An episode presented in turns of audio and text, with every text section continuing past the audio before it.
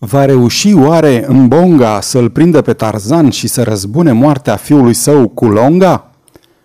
Își va descoperi originile Tarzan din neamul maimuțelor? Se va îndrăgosti vreodată? Își va găsi oare jumătatea?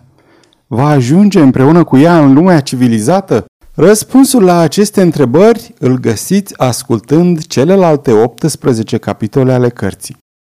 Puteți face asta în două moduri. În primul rând, puteți accesa site-ul nostru cărțiaudio.eu, căutați Tarzan pentru a găsi cartea și după aceea plătiți o sumă foarte mică pentru a descărca și asculta celelalte capitole ale cărții. Celălalt mod este să deveniți patronul nostru, accesând www.patreon.com slash cărțiaudio și abonându-vă.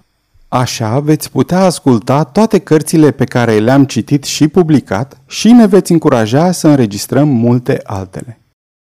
Chiar dacă alegeți să faceți asta sau vă mulțumiți doar cu cele 10 capitole gratuite, noi vă mulțumim pentru audiție și sperăm să vă delectăm și cu celelalte înregistrări.